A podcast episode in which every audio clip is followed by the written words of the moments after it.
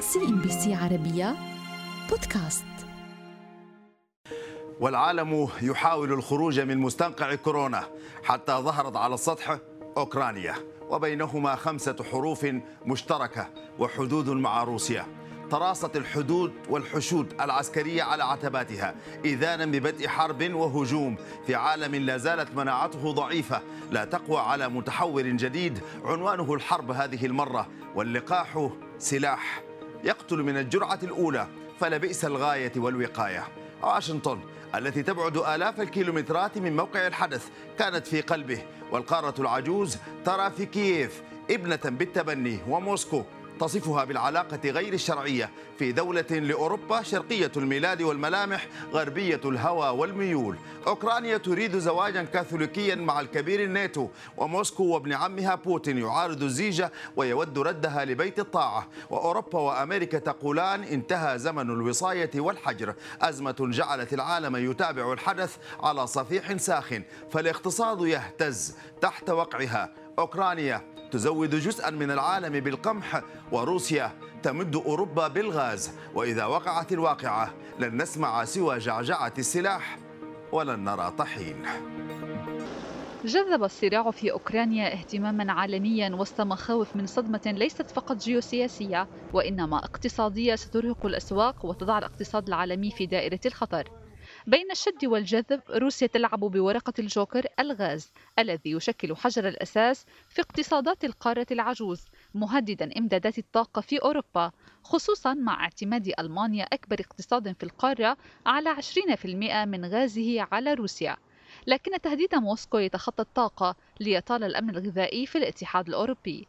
صناعة الأسمدة النيتروجينية في أوروبا تعتمد على الغاز الطبيعي المسال الذي يشكل 80% من التكلفة وهي السوق الذي تفرض فيه الشركات الروسية قوتها خصوصا وأن الغاز الطبيعي سواء كان من أمريكا أو من قطر أغلى من الروسي بعدة مرات.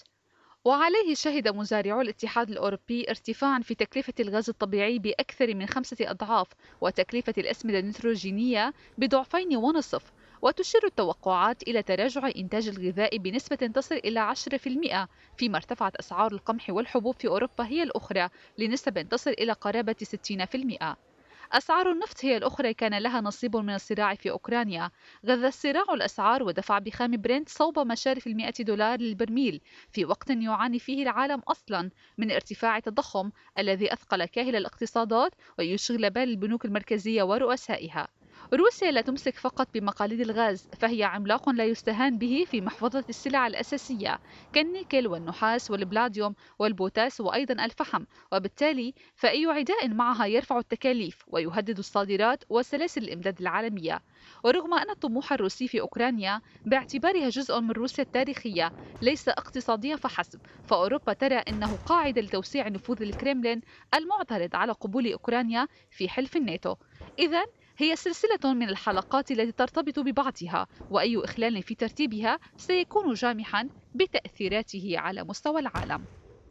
ونرحب بكم مشاهدينا في تحت الضوء من CNBC عربية. نسلط فيه الضوء اليوم على الأزمة التي تملأ الدنيا وتشغل الناس أوكرانيا وروسيا والمواجهة المؤجلة بين الفريقين التي تقلق العالم والأسواق. معي من كيف دكتور محمد فرج الله الخبير بالشؤون الأوكرانية وأوروبا الشرقية. وأرحب أيضا بضيفي السيد ناصر زهير الباحث في العلاقات الدولية والاقتصاد السياسي مركز جنيف من باريس. أهلا بكما ضيفي الكريمين في هذه الجولة. ونحن نعلم تقاطعات السياسة والنفوذ في هذه المواجهة لكن نحن أحيانا في CNBC عربية نعنى كثيرا بالجوانب الاقتصادية. وانعكاساتها على المشهد. أهلا بكم ضيفي الكريمين. أنتقل مباشرة إلى كييف العاصمه الأوكرانية. دكتور محمد فرج الله يعني لا يخفى عليك حالة التوتر الكبيرة التي تنتظم العالم جراء هذه المواجهة بين الروس والأوكرانيين.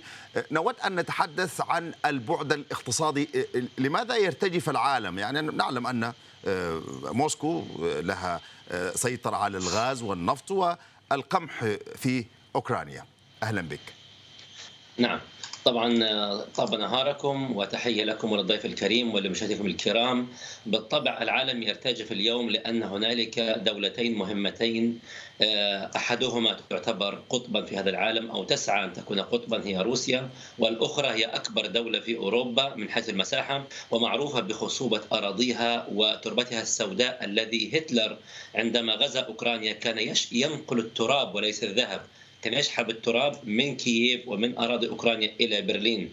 اليوم آه، آه، أوكرانيا تعتبر الدولة الخامسة عالميا من حيث تصدير القمح. الخبز الأردني والخبز المصري نصفه يعتمد على صوامع القمح القادم من أوكرانيا. إضافة إلى أن هنالك أسواق عربية مع أصبحت تعتمد على اللحوم وعلى المواد الغذائية والزيوت الأوكرانية اليوم سواء أسواق الشرق الأوسط كلها واليوم في الإمارات وفي الخليج العربي هنالك أصبح استقبال كبير للبضائع الغذائية واللحوم البيضاء والحمراء والأسماك وكذلك الزيت بكل أنواعه والأجبان. كل هذه اليوم أوكرانيا فعلا معنى الكلمة سله غذاء هامة. إضافة إلى أن أوكرانيا كذلك تعتبر هي نقطة وصل هامة لحركة البضائع والتجارة القادمة من الصين ومن شرق آسيا إلى أوروبا حيث يمر عبرها خط الحرير ويمر عبرها النقل حتى الغاز الروسي. هو صح يذهب إلى أوروبا ولكن عبر أوكرانيا. كل هذا في حال لا سمح الله حصل غزو كل هذا سيكون مهدد بالتجمد. لماذا؟ الزراعة سوف تتعطل لأن هنالك سيكون تدمير صحيح. للمعدات الزراعية نعم. وسيكون رعب لدى المزارعين. لن يستطيعوا أن يمارسوا. نحن نتذكر فقط كيف الجائحة عملية المنع المزارعين من العمل نعم. كيف أدى إلى رفع الأسعار. فما بالك لو كانت الحرب نعم. نقطة أخرى البحر الأسود إذا شهد حربا سيكون حتى لو توفر القمح م. سيكون من المستحيل شحنه نعم. الملاحة سوف نعم. تتوقف من نعم. بناء أوديسا وإلى القادم و... وهذا سيؤدي العالم كله سيشعر بهذه الأزمة صحيح يعني والعالم يعني آه، غير ناقص آه، كما يقولون آه، دكتور محمد نعم. أنتقل إلى السيد ناصر زهير الباحث في العلاقات الدولية والاقتصاد السياسي في مركز جنيف من باريس أهلا وسهلا بك سيد ناصر معنا يعني نتفهم حرب النفوذ بين الفريقين بين موسكو وكييف من جهة ودخول حتى أمريكا وأوروبا وحلف الناتو إلى ما ذلك من هذه التفاصيل، لكن دعنا آه، نتحدث عن هذا القلق الاقتصادي الذي يؤجل هذه المواجهة لأن الكل خاسر في هذه المعركة، هل هو كذلك؟ نعم تحياتي للجميع. يعني بالتأكيد الكل خاسر في هذه المعركة خاصة اقتصادية بالنسبة لروسيا ستكون خاسرة لجزء كبير من صادراتها من الغاز الطبيعي ستكون خاسرة عبر العقوبات الاقتصادية التي ستفرض عليها. الدول الأوروبية أيضا ستكون خاسرة. إذا ما تم قطع الغاز ورأينا أزمة طاقة في أوروبا ستساهم بتضاعف الأسعار عدة مرات. نحن الآن في إطار فقط تهديد وتصعيد عسكري والأسعار مرتفعة بصورة جنونية. وهذا ينعكس على كل القطاعات في الداخل الأوروبي بل حتى في أنحاء العالم فيما يتعلق بتضخم الأسعار فيما يتعلق بالتصنيع وفي غيرها. بالنسبة لأوكرانيا أيضا ستكون خاسرة بكل المقاييس في هذه المواجهة. الطرف الأقل خسارة هو الولايات المتحدة الأمريكية ولكن بايدن أيضا قال في بالأمس بأن الولايات المتحدة ستتلقى ارتدادات أيضا إذا ما حدثت عمليات عسكرية أو إذا ما حدثت حرب في أوكرانيا عبر ارتفاع الغاز ارتفاع أسعار الطاقة وأيضا آلية أو أزمة التصنيع. المشكلة هنا نحن نتحدث عن قطاعات معروفة للجميع، إذا ما تحدثنا عن القمح، تحدثنا عن صادرات أوكرانيا بهذا الإطار، تحدثنا عن أزمة الغاز ولكن أيضا هناك أزمات أخرى تشبه ما حدث في أزمة جائحة كورونا، على سبيل المثال تصنيع الرقائق الإلكترونية وأيضا آلية تصنيع الألمنيوم. على سبيل المثال، كل هذه الأمور تساهم أزمة أوكرانيا بشيء بشكل أو بآخر فيها، روسيا مصدر أساسي أو الأول في العالم تقريبا للبلاديوم. أوكرانيا لديها غاز النيون الذي يساهم في هذه الصناعة بشكل مباشر. كل هذه الأمور ستقودنا إلى أزمات متلاحقة. هذه الأزمات جزء منها معروف الآن أو واضح وجزء غير واضح في هذا الإطار الذي يمكن أن يعدل جغرافية دعني أقول الخارطة الاقتصادية بالنسبة لروسيا وبالنسبة للاتحاد الأوروبي. ولذلك الأوروبيين قلقين جدا ويتحركون بسرعة لمنع هذا الاشتباك العسكري الذي سيقودنا إلى فوضى حقيقية في, في الاقتصاد العالمي قد تقودنا إلى ازمات تشبه أزمة عام 2008 وقد تكون أكثر منها. نعم صحيح، ضيفي الكريمين أرجو أن تبقيا معنا. سأعود إليكما بعد قليل. وأنتم كذلك مشاهدي الكرام تتابعون تحت الضوء من CNBC عربية الأزمة الأوكرانية الروسية حاضرة في هذه الجولة. CNBC عربية بودكاست. أهلا بكم من جديد تحت الضوء والأزمة الأوكرانية الروسية حاضرة في هذه الجولة. أنتقل مباشرة إلى كييف دكتور محمد فرج الله الخبير بالشؤون الأوكرانية وأوروبا الشرقية. دعنا نتجه إلى روسيا التي تمسك بزمام المبادرة في هذه الأزمة باعتبار أنها هي المهدد لأوكرانيا. يعني إلى أي مدى روسيا قادرة على الصمود وهي تتوقع بطبيعة الحال عقوبات اقتصادية ستنزل كالمطر على هذا البلد إذا أقدمت بالفعل على اجتياح أو غزو أوكرانيا. أشكرك على هذا السؤال الهام جدا. فعلا للأسف الشديد منه في هذه الأزمة وفي الحرب الإعلامية حتى اللحظة للأسف هنالك ضبابية في الرؤية لدى المحل العربي ينظرون روسيا دوله عظمى وأنها لا يمكن أن تتهز. في حين الاقتصاد الروسي هشا أكثر ما توقعه البعض، ماذا سيحدث لو غزت أوكرانيا روسيا أوكرانيا اقتصاديا؟ اولا 70% من الاقتصاد الروسي يعتمد على دخل الغاز أي أن روسيا بكل عظمتها وجبروتها تعتمد على بيع خامة الغاز. هذا أولا. هذا سيعطي الذريعة لأمريكا أن توقف نورد ستريم 2 وأن تستبدله بالغاز الصخري الأمريكي بالطبع أغلى ولكن سيكون واجب على أوروبا أن تنفذ ذلك وربما الغاز القطري ومن دول أخرى. هذا أولا. ثانيا عندما تخسر تخسر روسيا 70% من دخل الخزينة نعم. ستنهار العملة الروبل نعم. إلى معدل ولكن يعني عفوا للمقاطعة الغاز القطري لديه التزامات تعاقدية طويلة المدى قد لا يدخل في هذه المعادلة. سيد الكريم إذا أرادت واشنطن ذلك ونحن تحدثنا بجو بايدن نفسه تحدث بأنه تحدث شخصيا مع أمير قطر ومع دول عربية أخرى وأعتقد بأن الأمريكيين قادرين على إقناع شركائهم في الشرق الأوسط أن يأتوا بالغاز إلى أوروبا إذا أرادوا ذلك. هذه نقطة. النقطة الأخرى روسيا سوف تخسر الوارد من الغاز. أولا. ثانيا انهيار العملة فقط في عام 2014 كان الدولار 30 روبل انهار إلى 70 حتى يومنا هذا فقط لعقوبات اقتصادية بعد أن غزوا القرم. يعني لم يوقف شيء فقط العملة انهارت 200% النقطة الثالثة وهي مهمة جدا. أمريكا تهدد بعقوبات مؤلمة منها إغلاق نظام السويفت بانك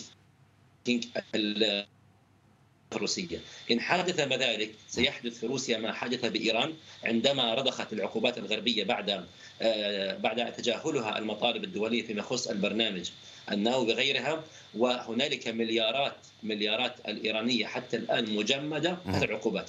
أما روسيا لديها تريليونات تريليون في الخارج وستكون روسيا ستنقل الأزمة إلى داخل العمق الروسي.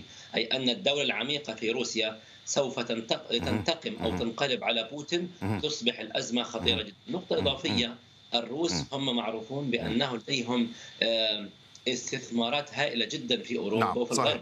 إذا وقف كل ذلك م. هذا سيؤثر على كذلك كذلك السلع كثيرة جدا م. سوف تتوقف عن الم... عن استيرادها في روسيا م. والمعدات والتوربينات الألمانية وغيرها صحيح. وهنا روسيا قد تعود إلى القرن الحجري اقتصاديا نعم. إذا ما حدث ذلك جيد يعني إذا سنقف بعد قليل على انعكاسات هذا على المشهد الاقتصادي العالمي لكن اسمح لي أن أنتقل أيضا إلى السيد ناصر زهير الباحث في العلاقات الدولية والاقتصاد السياسي من باريس ونقف أيضا على وأوكرانيا وروسيا من جهة، أنت تعلم أن أوروبا تعتمد على الغاز الروسي من الدرجة الأولى. إذا فاضلنا أهمية أوكرانيا بالنسبة لأوروبا وأهمية روسيا بالنسبة لأوروبا ونحن نعلم الموقف المتعنت الأوروبي ال ال ربما ال الذي يقيف مع أوكرانيا. لا أقول أيهما تختار ولكن أيهما الأكثر تاثيرا؟ يعني هنا سأعود بك إلى الخطاب الذي ألقاه ماكرون قبل أسابيع في البرلمان الأوروبي. دافع عن سياسة الحوار مع روسيا وقال يجب أن تبنى العلاقات مع روسيا وفق المصالح الأوروبية وليس وفق مصالح الولايات المتحدة أو المصالح أو مصالح الناتو بصورة أو بأخرى.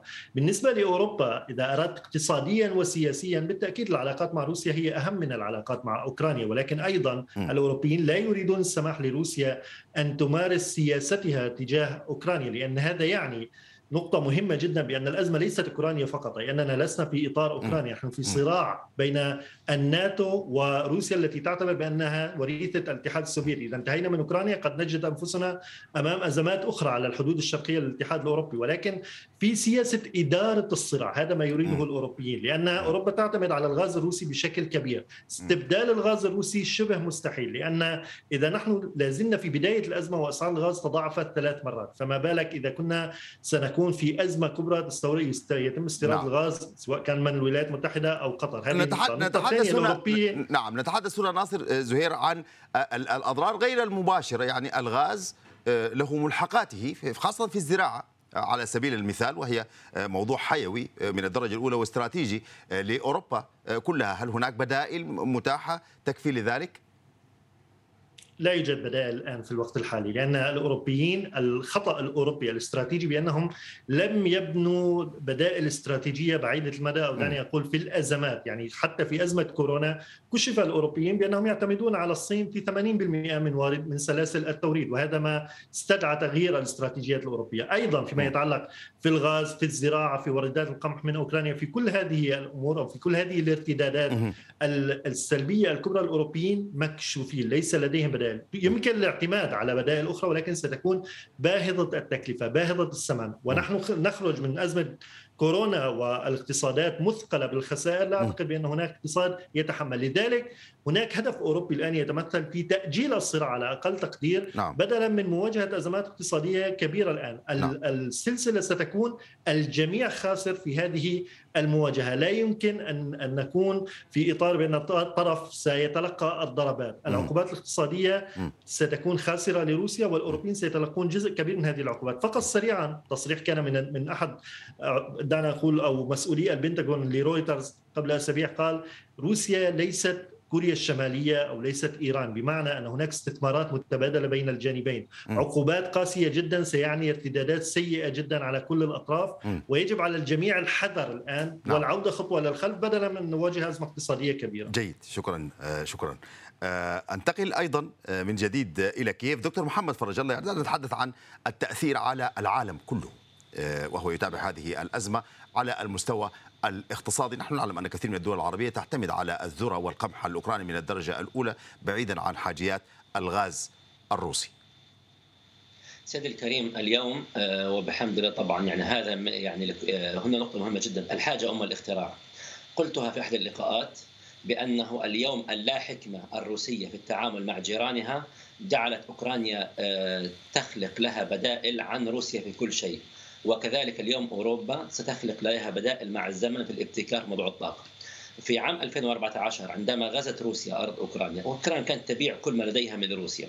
بدأ الرئيس السابق بترو بوروشينكو وهو أول من سطر خطوط التعاون فقط منذ 2014 اليوم العلاقات قامت بين أوكرانيا والسعودية، أوكرانيا والإمارات، أوكرانيا وقطر، أوكرانيا والكويت. الرئيس الأوكراني زار كل هذه الدول، واليوم لدينا مشاريع استثمارية إماراتية، قطرية، سعودية، كويتية على أرض أوكرانيا، وكذلك اليوم السعودية مثلا أصبح لديها محاصيل زراعية تزرع في أوكرانيا، فنوعت عملية الاستثمار والتعاون. الشرق الأوسط اليوم يعتمد بشكل كبير فقط نصف خبزه يأتي من أوكرانيا، أما المواد الغذائية ابدأها من اللحوم. حتى نهاية بمواد تقنية وحتى معنات السلاح والتكنولوجيا اليوم أصبحت هذه الدول تشترى من أوكرانيا، كذلك المنتج الأوكراني بجودته أصبح اليوم يصف في الرفف المولات جانب المنتج الأوروبي الذي يقل. دعني أذكر نقطة مهمة جدا، عندما هناك حملة في في حملة لمقاطعة البضائع الأوروبية بعد الطريقة الغير غير مبرر الهجوم على النبي محمد عليه الصلاة والسلام. وابعاد البضائع الأوروبية الاتحاد الأوروبي كلها استبدلت ببضائع آه، أوكرانية. فاليوم الغذاء يأتي من أوكرانيا بشكل كبير جدا. بل أزيدك اليوم هنالك شركات عربية دفعت عن المحصول الذي لم يزرع بعد. لأن هنالك منافسة شديدة على هذا الموضوع. نعم. آه الأمم المتحدة في تقرير لها قبل عام عندما عدته بأنه في حال حدوث لا سمح الله مجاعات هنالك دول سوف تسلم منها أوكرانيا بسبب خصوبة التربة السوداء. نعم. لذلك أوكرانيا هي مهمة جدا. ليه؟ الأوسط م. وأنا أختلف مع الضيف من من باريس بأن روسيا أهم نعم روسيا مهمة ولكن هنالك آه، آه، قالها الرئيس عفوا رئيس الوزراء البريطاني آه، جونسون قبل ثلاث شهور تنبأ قال قريبا علينا أن نختار ما بين شيئين م. إما غاز روسي رخيص م. وإما قيم أوروبية وضاف. نعم أوكرانيا قلعه أوروبا الأخيرة إن سقطت. فهذا الدب الروسي سوف يبدأ بالتهام الدول الأخرى م. كما حدث نعم. مع هتلر في 39 لذلك جيد. اليوم هي مبدئية نعم وعقديه صحيح. وبالطبع اقتصادية أشكرك. نقطة إضافية أخيرة نعم حتى الآن ال- مزارع التفاح في. أوكرانيا. اليوم أصبحت تدخل الاسواق العربية نعم أوكرانيا. دولة م. هب- هباها الله صحيح من شكراً. كثيرة جدا نعم شكرا شكرا شكرا جزيلا لك. وصلت الفكرة بطبيعة الحال. آه، من كيف شكراً. الدكتور محمد فرج الله الخبير بالشؤون الأوكرانية وأوروبا الشرقية وضيفي أيضا من باريس ناصر زهير الباحث في العلاقات الدولية والاقتصاد السياسي مركز جنيف. شكرا جزيلا لكم اثريتم الحوار وشكرا لكم مشاهدي الكرام. آه، نتمنى أن تنقشع هذه الأزمة بطبيعة الحال الحال ولا تضيف عبء جديد على العالم. تحيات الفريق العامل في هذا البرنامج. إلى اللقاء. CNBC عربية بودكاست.